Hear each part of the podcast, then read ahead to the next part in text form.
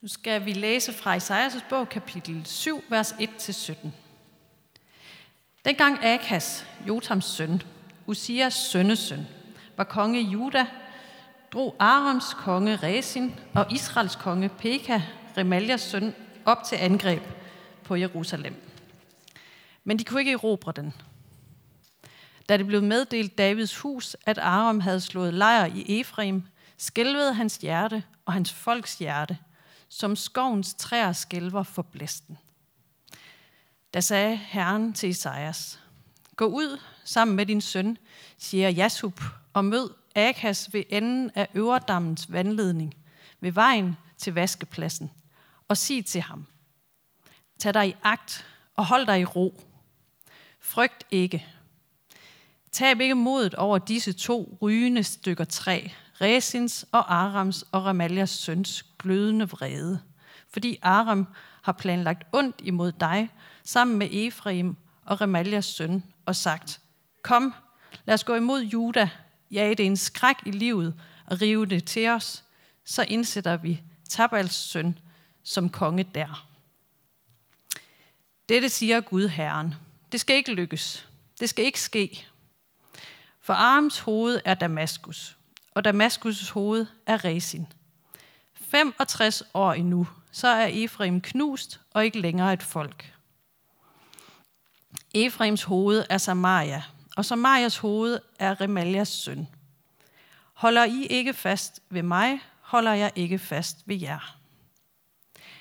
Herren talte på ny til Akas: "Bed om et tegn fra Herren din Gud, ned fra dødsriget eller oppe fra det høje." Akas svarede: "Jeg vil ikke bede om noget tegn, for jeg vil ikke udæske Herren." Da sagde Esajas: "Hør nu, Davids hus. Er det ikke nok, at I er mennesker til besvær? Skal I også besvære min Gud? Men Herren vil selv give jer et tegn. Se, den unge kvinde skal blive med barn og føde en søn, og hun skal give ham navnet Emmanuel. Tykmælk og honning skal han leve af, til han forstår at vrage det onde og vælge det gode. For inden drengen forstår at vrage det onde og vælge det gode, skal det land lægges øde, hvis to konger du gruer for. Over dig og dit folk og din fars hus skal Herren sende dage, som der ikke har været magen til, siden Efraim rev sig løs fra Juda af Syrkongen."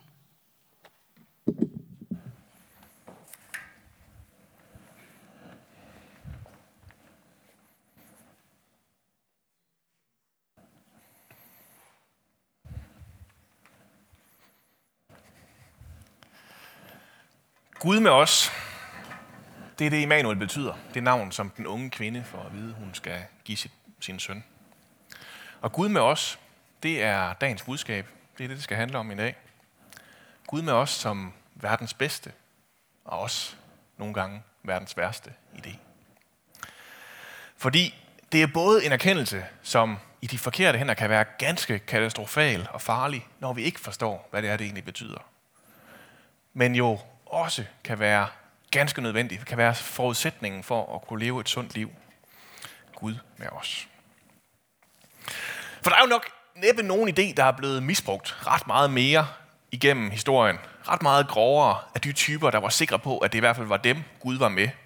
Det er sådan, man starter en krig, ikke også? Man har Gud med sig. Det er sådan, man kan tvinge nogen til alt muligt, de ikke har lyst til. Man har Gud med sig. Det er sådan, man kan brænde nogen på et bål, som mente noget andet end en selv, fordi at Gud er med mig. Og måske også ned til noget, der ligger lidt tættere på vores virkelighed. Bare gå rundt og være så sikker og så overbevist om, at man om noget helt bestemt, at man ender med nærmest at begå et, et overgreb, og i hvert fald støde venner og familie endnu længere væk fra sig, i forsøget på ikke bare at få dem over på, på min side, men faktisk også få dem over på Guds side, som står her sammen med mig. Gud med os. Og samtidig, så er det jo virkelig noget, som vi alle sammen har brug for. Gud imod os. Det er jo en, det er en frygtelig tanke. Hvis den mægtigste magt i universet er imod mig, imod min ret til at eksistere og være den, jeg er, vokse op og virke ud i verden, jamen så gør jeg jo alt, hvad jeg gør i sådan en, en boksekamp med den almægtige. Og så er det jo nok sådan rimeligt at antage, at jeg før eller siden på den ene eller den anden måde kommer til at tabe. Og så er der jo ikke ret mange af os, der, der, der ikke sådan kan, kan lide tanken, altså som synes det egentlig, det lyder meget rart. Dejligt at få lige vide sådan lige til sidst i gudstjenesten, at Gud er med os, som altså nyder for den der velsignelse med på vejen, fordi det giver sådan nogle dejlige varme følelser i maven, ikke også, når man igen skal ud i den farlige verden. Så på mange måder, så er det jo noget, vi har brug for, noget vi ikke kan undvære. Så hvad er det egentlig, der menes? Hvad vil det sige, at Gud er med os? Det håber jeg, vi bliver klogere på i dag. Vi kan lige starte i den øh, konkrete situation, som Esajas står i. Øh, som vi snakkede om sidste gang, øh, jeg prædikede, så er han egentlig sådan noget mere interesseret i at hjælpe de her konkrete mennesker, som han står overfor lige nu, der står i en anspændt politisk situation, end han egentlig er i, hvordan vi lige forstår det syvogtyve hundrede år senere, og det kan man måske også godt fornemme lidt på formidlingen. I dag, så er det altså kong Akas, der er lidt i en hårdknude. Assyrerherren, den her kæmpe store imperium, deres her, de rykker nærmere og nærmere. Og nabolandene, de er begyndt at gå i forbund og prøve ligesom at ruste op og være klar til at slå lidt igen. Så Syrien, dem vi kalder Aram i teksten, de er gået i forbund med Efraim. Og Efraim er jo egentlig en gammel israelsk delstat, en af de steder, hvor at de tolv stammer, de valgte at bosætte sig. Og nu vil Syrien og Efraim altså gerne stille med en hær og se, om man ikke lige kan slå assyrerne hjem igen. Øh, og til det, så kunne de altså rigtig godt tænke sig lige at have Juda, altså Israel, med os. Kong Akas, han ved imidlertid, at øh, der er en chance for, at Juda kan gå fri af den her invasion, fordi Juda ligger sådan op i bjergene, sådan ret besværligt at komme til. Og det er egentlig ret meget nemmere, hvis man nu har en kæmpe stor assyrer her, man lige skal forbi med, bare at gå udenom. Og han sender så indbydelsen til at være med i det her forbund pænt tilbage til Efraim og Syrien. Og Efraim og Syrien, de tager det ikke så pænt. De tror med at tæve Juda på plads, og så bare installere en ny konge, der gerne vil være med til at gå i krig sammen med dem. Øh, og så er der ligesom styr på det. Og nu står stakkels lille kong Akas der i den der hårdknude. Det er igen en stor politisk konflikt, øh, som har meget, meget større implikationer end bare lige hans lille, lille lomme af verden her. Men han står der som lille lokal konge og har kun elendige valg hele vejen rundt. Og nu har han så mødt Esajas, som har et par ord fra Gud med til ham. Øh, og det er jo egentlig gode ord om, at det nok skal gå det her, og øh, lige om lidt, femogtres år, så er Efraim knust alligevel. Øh, men Akas, han, han, han kan ikke sådan helt, helt finde ud af, hvad han skal gøre med det, og øh, Esajas, han siger, han skal da lige bede om et tegn fra Gud også, og han bliver sådan, nej, nej, nej, jeg skal da ikke bede om noget tegn, det er helt forfjamsket, uha, det vil da være alt for meget besvær for, for, for Gud, han har jo så meget at tænke på, han skal da ikke til at give mig et tegn, jeg skal da nok selv finde ud af det. Og den køber Esajas selvfølgelig ikke. Han har gennemskuet, at Akas falske ydmyghed, den ikke handler om, at han er bange for at ulejlige Gud. Det handler bare om, at Akas han er bange for at blive bundet i, hvad han skulle gøre. At det blev sådan lidt en trælsvej i det her, som Gud han foreskrev. Der er sådan ligesom rigeligt af ubekendte i den her ligning allerede. Hvis der skal til at flere faktorer ind, oh, det, det, det er mere, end man lige kan håndtere. Han får bare et tegn alligevel. Øh, Esajas, han, han siger, så får du bare et alligevel. Og det tegn, det er, den unge kvinde skal blive med barn, og hun skal føde en søn, og hun skal give ham navnet Emmanuel. Og det er den tekst, som Matthæus hiver frem syv hundrede år senere, når han skal forklare, hvem Jesus er, hvad det er, der sker i julen. Som lige nu, med al sandsynlighed, bare handler om, at Akas og hans kone selv er i lykkelige omstændigheder. Kronprinsen Hizkija skal snart udfanges, og Hizkija, han var en af de få konger, som får en bestået karakter i evalueringen af dem i kongebøgerne, som faktisk får at vide, at han gjorde, hvad der var ret i Herrens øjne. Så det kan kong Akas gå hjem og glæde sig over, mens vi andre så selvfølgelig kan godt kan se, at der er en endnu større sammenhæng i det her, der sker. At det her barn, som skal leve af yoghurt og honning og lære at vrage det onde og vælge det gode, øh, faktisk nok ikke kan være ret mange andre end Jesus, når det kommer til stykket. Det er jo vildt med, med tyk mælk og honning der. Det er ligesom om skyer også lige bliver forudsagt af Esajas. Eller skier. Hizkija, han bliver et tegn for Akas på, at Gud er med ham. Men med Jesus, så får vi helt konkret lov til at se, hvad det er, det betyder, at Gud er med. Og det har meget, meget lidt at gøre med, hvordan vi plejer at forestille os sådan noget med at have Gud med på sit hold. Det faktisk fungerer. Og det er jo for syvogtyve hundrede år siden, at det må gå en helt vej, en anden vej, end Akas han havde troet, det skal gå. I dag, jamen, så synes jeg, at vi står tit i den samme. Jeg har været lidt i tvivl om, hvordan jeg lige får, får sagt den her rigtigt, men nu, nu prøver jeg alligevel. Øh, jeg er med i en del øh, sådan præsteklubber, øh, og øh, så mødes vi og snakker om, hvordan det er at være præst, og hvad der lige er udfordringer og sådan nogle ting. Og det er jeg dybt, dybt taknemmelig for. Det er meget, meget vigtigt for mig, at jeg ikke står på sådan min egen lille ø, men faktisk har et reelt fællesskab med andre præster, om de så kommer fra min egen del af kirken eller andre steder fra. Men det, jeg har det også nogle gange lidt, når vi samles, at, at jeg kan gå derfra med sådan lidt en, en ærgerlig smag i munden bagefter. Hvis jeg skulle lave et meget, meget groft forsimplet handlingsreferat af de gange, som er sådan min tolkning, der bliver puttet ind over, så har indholdet tit været sådan noget i den her retning. Ja, vi har jo alle de rigtige holdninger, og vi er rørende enige om, hvad der er sandt og rigtigt. Det er der desværre ingen andre, der gør. Resten af Kirkedanmark er ude på et sidespor, og ude i samfundet er det ved at gå helt i hundene. Så det, er det godt, at vi trods alt har hinanden her, der mener det rigtige, og lad os takke Gud for os. Altså, og det er jo, det er jo groft forsimplet, ikke også? Og øh, igen, det er gode mennesker hele vejen rundt, og jeg er dybt taknemmelig for alt det, de giver mig og lærer mig. Men det er ligesom om, at der er sådan en, en, en diskurs, der sniger sig ind i gruppen, øh, når vi ligesom, der er sådan en gruppedynamik, der kommer, øh, hvor vi ligesom vender ry- ryggen til verden på en eller anden måde, øh, og kun synes, at det er os, der er Guds særligt udvalgte. Og den har jeg, den har jeg ret blandede følelser omkring. Øh, og jeg tænker egentlig ikke, at det er ret meget anderledes, end det, der sker i fodboldklubben eller på lærerværelset. At der er sådan en gruppedynamik, hvor det ligesom, nu er det lige os, der er nødt til at være den her. Øh, og i den aller værste udgave, så bliver den selvfølgelig nærmest sekterisk. Øh, et sted, hvor man ved, at ens vigtigste våben til at holde folk i fællesskabet, det er ikke vold eller tvang, det er isolation. Det eneste, du kan stole på, det er mig. Alle de andre, de lyver for dig. Hvis du bare gør, som jeg siger, så bliver vi ved med at være gode venner, og så skal vi to i hvert fald nok få det godt. For tiden så er der sådan en, en, en øh, i hvert fald i Amerika, voldsomt populær podcast, der går, der går rundt. Uh, The Rise and Fall of Mars Hill hedder den. Og det er historien af en af nullernes hurtigst voksende kirker, der med præsten Mark Driscoll i spidsen blev en enorm indflydelsesrig kirke, både i Seattle, hvor den var, men også fordi, at de var nogle af de første, der kom på internettet ud over hele verden.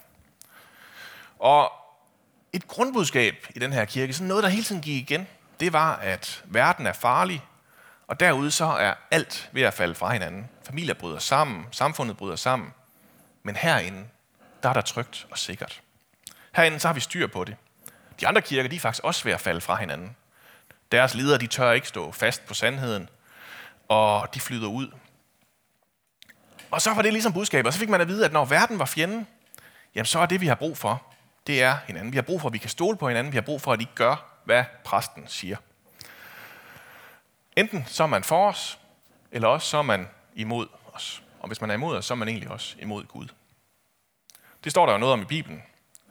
Og det, der så lige var forskellen her, det var, at det var Mark Driscoll, der vidste, hvem der var imod Gud. Man får, man får virkelig sådan ondt i maven, når man hører den her podcast. Og samtidig, jamen, så er den jo også et spejl. For jeg tænker da også, jeg har holdt den der prædiken om, hvor farlig verden er. Jeg har da også været efter, hvad de skrev i samfundet, og jeg har da ment det og været fuldstændig overbevist hver gang. Og jeg kommer også til at mene det i fremtiden, og være fuldstændig overbevist hver gang. Og jeg sidder jo også selv og nikker, når vi har de her samtaler i de her præsteklubber.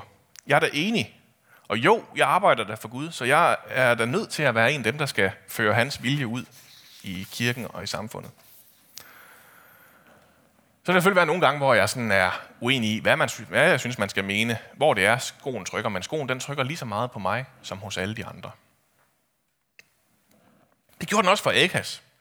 Og derfor så er det jo interessant at se, hvor Esajas han mener, at han kan finde trøst. Hvor der faktisk er liv og mening at hente for ham. For det får han jo ikke ved at vide, at fordi hans Gud har et større sværd end alle de andre skud, så skal det nok gå til sidst. Nej, det han får at vide, det er tegnet. Det er, at der skal fødes en baby. Og en baby, den er jo unægteligt ikke særlig meget værd i en krig. Gud med os, det bliver noget helt andet. Det, det betyder, det finder han ikke ud af på slagmarken eller til de politiske debatter. Nej, det finder han ud af, når han står der med en baby i hænderne. Og det her, det viser sig, at Gud simpelthen ser verden på en lidt anden måde, end vi mennesker render rundt og gør. Har nogle lidt andre dagsordner, end dem vi render rundt med. End de ting, som vi synes, der skal sættes fokus på. Og den hårdeste, øh, også end dem, åh, det ved jeg ikke, hvad jeg sagde, og også end dem, jeg synes, er de vigtigste i verden. Og det er som om, vi faktisk mister noget, når vi prøver at gøre Gud til et våben i den krig, vi selv synes er den vigtigste i verden. Jeg har det her citat af Marilyn Robinson stående på min, øh, min tavle derinde. Hun siger sådan her: "Nothing true can be said about God from a posture of defense." Altså intet sandt kan siges om Gud, når vi har en øh, position, hvor vi er i forsvarspositionen. Det her til at stå på min tavle som sådan en, en daglig påmindelse. Og sådan som jeg forstår det her citat, så sker der det, at når Gud bliver til en krig, der skal føres, når han hele tiden er noget, der sådan aktivt skal ind og forsvares, så er det som om, at det er mig, der tror, jeg er nødt til at rende rundt og forsvare Gud, som om, at det er, og alligevel så ender det med at blive, at det er Gud, der skal bruges til at forsvare min agenda. Jamen, så stopper det egentlig ret hurtigt med at være Gud, det handler om. Så bliver det til noget andet. Gud, han bliver sådan en slags instrument, som jeg fægter rundt med. Og så stopper det med at være Gud, der er til stede. Så bliver det bare et eller andet, som jeg har taget ned i mine hænder, som ikke længere er Gud. I stedet, så kaldes vi til at leve på en anden måde. Det er noget andet, Gud med os betyder. Det er Gud, der er Gud, og det er mig, der er menneske. Midt der i al min menneskelighed, der hvor jeg er allermest menneske på godt og ondt, med alt hvad det indebærer af skrøbelighed og usikkerhed og lykke og sejr, jamen selv der, der er Gud med os. Hvordan er han så det? Præsten Dietrich Bonhoeffer, som på, på det her tidspunkt, da han skriver det her, han sad i fængslet, øh, og det gjorde han, fordi han havde været med til at lægge planer om at, at begå et snigmord på Hitler. Han skriver sådan her om det: "Alt, hvad vi med rette tør vente af Gud og bede om, er at finde i Jesus Kristus. Alt, hvad en Gud, sådan som vi forestiller os det, måtte og kunne gøre, det har Jesus Kristus intet med at gøre." Bonhoeffer, han peger altså på Jesus som det barn, der har givet os. Det er der, i Jesus, i det konkrete menneske, der lige nu bare er en baby, finder ud af, hvem Gud er. Ikke i vores nedarvede forestillinger om, hvordan Gud han bør være. Ikke i vores filosofiske udregninger af, hvordan Gud han bør være. Men sådan som han har åbenbaret sig, da Gud blev menneske. Så vi møder ham i Jesus. Og Bonhoeffer skriver videre, I får lige nogle, nogle alt for lange citater her, men det var simpelthen for godt til, at jeg kunne lade det stå. "Vi må stadigvæk fordybe os roligt og længe i Jesu liv, tale, handlen, lidelse og død, for at erkende, hvad Gud lover os og forjætter, altså velsigner. Sikkert er det, at vi altid må leve i Guds nærhed og nærvær, og at dette liv er et helt nyt liv for os, der ikke er noget, der er umuligt for os længere. Fordi der ikke er noget, der er umuligt for Gud. At ingen jordisk magt kan røre os uden Guds vilje, og at fare og nød kun tvinger os nærmere til Gud. Sikkert er det, at vi ikke kan gøre krav på noget, og alligevel må bede om alt. Sikkert er det, at vores glæde skjuler sig i lidelsen, vores liv skjuler sig i døden. Sikkert er det, at vi i alt dette befinder os i et fællesskab, som bærer os. Til alt dette har Gud i Jesus sagt ja og amen." Så det Bonhoeffer, han siger, det er altså, at det er med ved at møde Jesus, det er ved at fordybe os i hans liv, at vi forstår, hvad det er for en Gud, vi møder. Hvad det er for en Gud, der er med os. Og selvom der er en hel masse, der ikke er garanteret her, man kan ikke være sikker på, at assyrer eller efraimitter eller russere ikke går til angreb, eller man ikke bliver ramt af corona, så er der masser af ting, der faktisk er sikkert. Han siger, at ingen jordisk magt kan røre os uden Guds vilje. Og selvom det også nogle gange kan være sådan næsten et slag i hovedet, når man så faktisk oplever ondskab alligevel, oplever forfærdelig lidelse, jamen så er der også på bunden her et evangelium. Og det er også sikkert, at vi kommer til at leve vores liv, uden at kunne gøre krav på noget, uden at have bestemte rettigheder, særligt over for andre mennesker, til hvordan de burde være over for os. Men alligevel, så har vi lov til at bede om alt hos vores gode far. Alt er det tilladt os at spørge om. Intet er vi garanteret. Og så får jeg altså lige det sidste Bonhoeffer-citat med også. Det er egentlig en lang passage her, jeg bare lige har skåret ud i bidder. Han siger, som, som i en ordentlig omgang til sidst også det her. Dette ja og amen er den faste grund, som vi befinder os på. I disse turbulente tider taber vi hele tiden af syne, hvordan det egentlig er, at det lønner sig at leve. Vi mener, at når dette eller hint menneske lever, giver det også mening for os at leve. I virkeligheden forholder det sig så sådan, fordi jorden blev vurderet værdig til at bære mennesket Jesus Kristus. Fordi et menneske, som Jesus Kristus har levet. Derfor, og kun derfor, giver det mening for os mennesker at leve. Hvis Jesus ikke havde levet, ville vores liv være meningsløst til trods for alle andre mennesker, som vi kender, ærer og elsker. Måske forsvinder betydningen og opgaven i vores kald ofte for tiden. Men kan man ikke udtrykke det sådan på den mest enkle måde? Det ubibelske begreb mening er kun en oversættelse af det, som i Bibelen kaldes forjættelse, altså velsignelsen. Ja, jeg pakker lige ud igen her. Det er Jesus, der er vores faste grund. Ikke en bestemt måde at se verden på, eller et bestemt sæt holdninger, som der selvfølgelig stadigvæk kan være alt muligt godt at hente af, alt muligt godt at samtale om. Men det er ikke det, der er vores fundament. Det er Jesus, det er personen, det er et konkret menneske. I relationen til ham, det hele begynder. Det er der, vi kan opdage, hvad det vil sige, at Gud er med os, og hvad det betyder. Og Bonhoeffer, han tager den hele vejen. Han går så langt, at han siger, at det er faktisk kun der, vi kan finde en mening med livet. Så vi prøver at lægge alle vores håb og drømme, alt det, der får livet til at give mening, over på en bestemt sag, eller et bestemt menneske, eller vores yndlings-tv-serie, eller hvad vi nu kan finde på, skal have mening i vores liv nu om dage. Så falder det hele sammen til sidst. Så nu han jo lige af med en lille bredside til ideen om meningen, fordi mening er jo et ubibelsk begreb, som han siger. Øh, og det har han jo en pointe i, fordi tit, så kan vi bare blive endnu mere forvirret, forvirret på meningen med livet, når vi hele tiden går og leder efter den. Det er ligesom om den forsvinder længere og længere væk, jo, jo oftere vi spørger efter meningen med livet.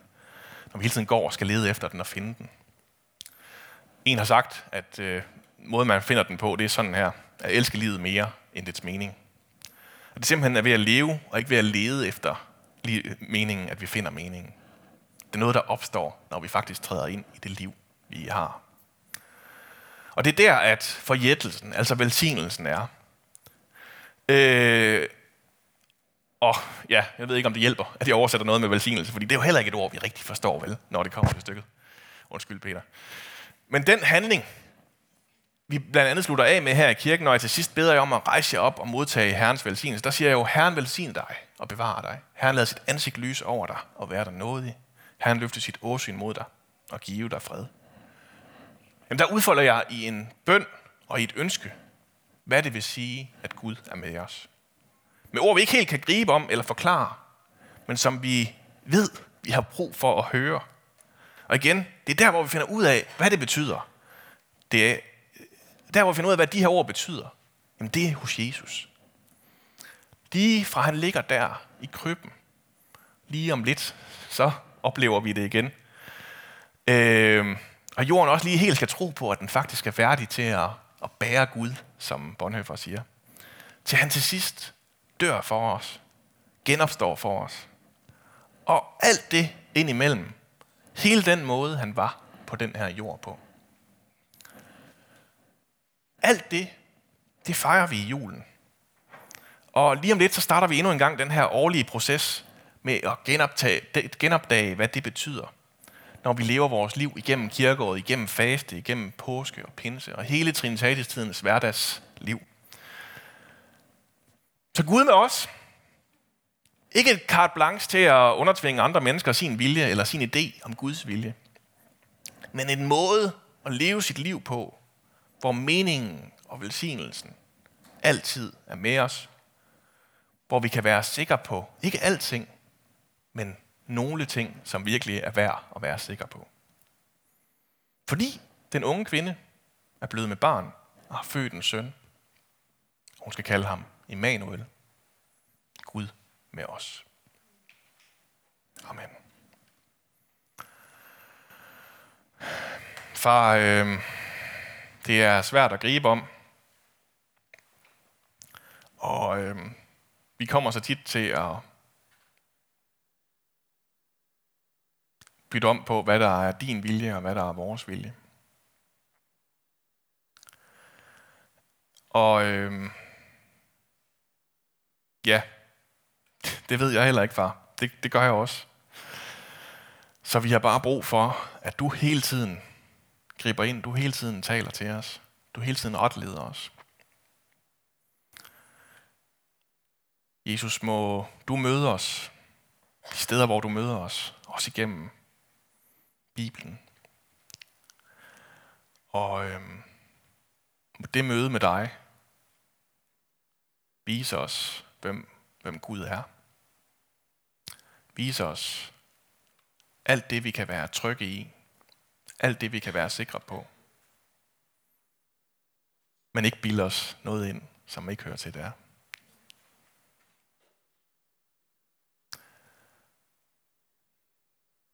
Ja. Far, må du... Øh... Ja, vi har bare brug for, at du vejleder os, du retleder os i det her. Så vi oplever, at Gud med os, som du har tænkt det. Og ikke så om vi går og bilder os ind, at sådan noget burde fungere. Gud med os. Amen.